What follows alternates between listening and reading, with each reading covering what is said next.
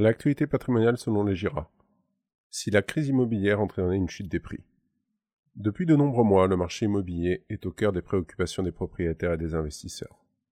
Dopé par les taux d'intérêt de crédit historiquement bas, rien ne semblait arrêter la progression des prix des actifs immobiliers, que ce soit appartements, immeubles, maisons ou terrains.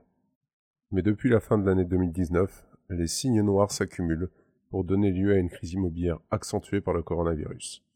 Découvrez les perspectives et facteurs d'inquiétude qui résident sur les marchés de l'immobilier. Quels sont les principaux déclencheurs de cette crise immobilière? Une crise immobilière s'appuie sur des grands facteurs conjoncturels. Le premier, le durcissement de l'accès au crédit pour les particuliers. Depuis le 1er janvier 2020, la Banque de France a décidé de demander aux organismes bancaires installés en France de revoir leurs conditions d'accès au crédit immobilier. Là où ces derniers avaient toute l'attitude à prêter selon des conditions internes, le courrier du gouverneur de la Banque de France a été clair. Limiter au maximum le risque de crédit. Cela se traduit par un durcissement sur deux critères. Le taux d'endettement des emprunteurs doit être inférieur à 33%. Les revenus pris en compte pour le calcul du taux d'endettement sont pondérés en fonction de leur catégorie, notamment les revenus fonciers. La conséquence de tout cela Rendre impossible tout nouveau projet immobilier, notamment d'investissement locatif, pour une très grande majorité de personnes. Cela rappelle de mauvais souvenirs et un air de déjà-vu, connu de fin 2008 à début 2010 durant la crise des subprimes. Second élément, le déficit des acheteurs par rapport au nombre de biens à vendre. L'immobilier est une somme de marché majoritairement non cotée. Cela induit que la valorisation des biens qui les composent se fait en fonction de l'offre et de la demande. Moins vous avez de biens sur le marché et plus la valeur risque de monter. Tout dépend du nombre de clients désireux de procéder à des acquisitions. Le pire ennemi de l'investissement dans l'ancien est donc le marché de l'immobilier neuf. Contrairement aux idées reçues, la valeur de la pierre se trouve dans l'emplacement et la valeur du terrain, le foncier. Une démonstration simple. Pensez-vous qu'une maison identique vaille le même prix qu'elle soit située à Paris, Nice ou en Corrèze? Nous sommes dans un marché où les transactions deviennent de plus en plus complexes à dénouer. Les vendeurs sont devenus de plus en plus gourmands sur le prix de leurs biens. La raison majeure Les propriétaires veulent profiter de l'effet d'aubaine pour les acquéreurs de la baisse du coût du financement. Pour une acquisition à crédit en 2020, dans la plupart des régions, le prix au mètre carré, financement inclus, est inférieur à celui pratiqué en 2008 avant la crise des subprimes. Imaginez-vous. Les acheteurs, sentant le marché immobilier se tendre, ont tendance à faire des propositions de baisse de prix parfois agressives. La multiplication des diagnostics obligatoires leur a donné des arguments pour faire pression sur le marché de l'ancien. Troisième élément, le blocage des permis de construire pendant la période électorale. En politique locale, il existe un dicton qui dit qu'un maire qui construit est un maire battu. Et ce dicton se réalise dans la grande majorité des cas. Car, Autant la perspective d'avoir plus d'habitants peut être séduisante pour une baisse des taxes d'habitation et foncières, mais compte tenu des politiques de logement défendues par le gouvernement obligeant les maires à construire des logements sociaux dans leur commune, cela prend rapidement une autre tournure. Pour toutes ces raisons, depuis le dernier trimestre 2019, le nombre de permis de construire et de mise en chantier a drastiquement chuté, entraînant une crise majeure dans le secteur du neuf. Si on ajoute à cela le coronavirus, nous aurons connu une année blanche pour la plupart des promoteurs sur le lancement des nouveaux programmes.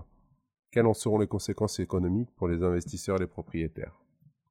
Côté des bailleurs, une recrudescence d'impayés provoquée par la crise sanitaire. Le coronavirus et les annonces du gouvernement ont été vus comme une aubaine pour bon nombre de locataires ou preneurs à bail.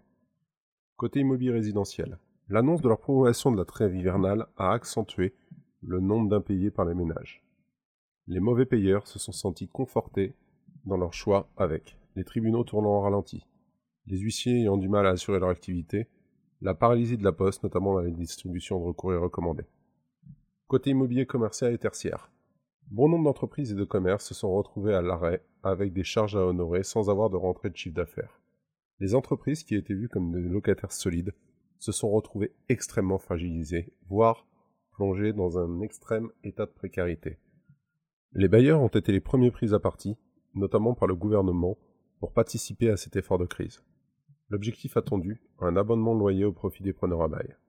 Cet abandon est peu probable venant des bailleurs, car, s'il avait lieu, sans changement de la doctrine fiscale, le propriétaire devrait tout de même payer l'impôt foncier sur les loyers dont il aurait fait cadeau.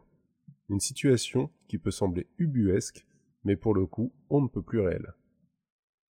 Quels impacts sur le marché immobilier, segment par segment L'immobilier comporte de nombreux segments de marché, que ce soit le neuf, l'ancien, l'entreprise, l'hôtellerie, la location meublée ou la pierre papier.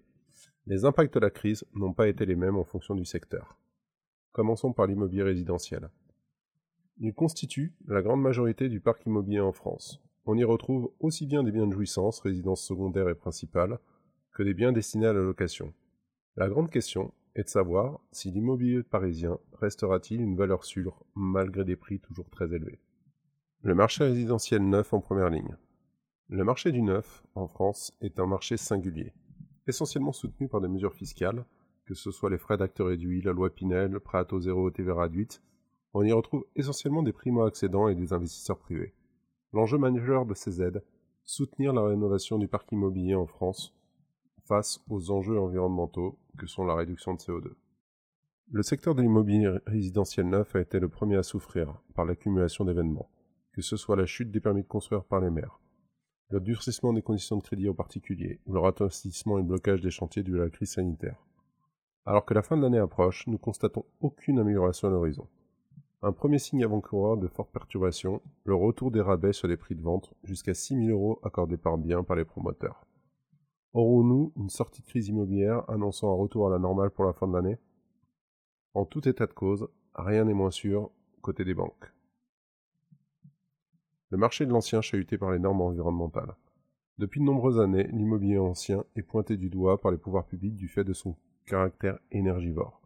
La vieille pierre, qui plaît tant à nos concitoyens de par sa beauté, semble être un des premiers ennemis pour atteindre les objectifs de la COP 21 qui s'est tenue en 2015, à tel point que nombre de spécialistes annoncent à haute voix qu'il faudrait purement et simplement remplacer toutes les habitations antérieures aux années 2000 par des logements neufs abandonner l'immobilier individuel au profit de l'immobilier collectif.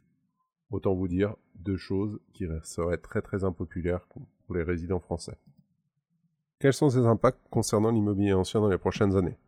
La mise en place de nouvelles taxes environnementales similaires à celles qui sont mises en place dans le secteur automobile sont fort vraisemblables.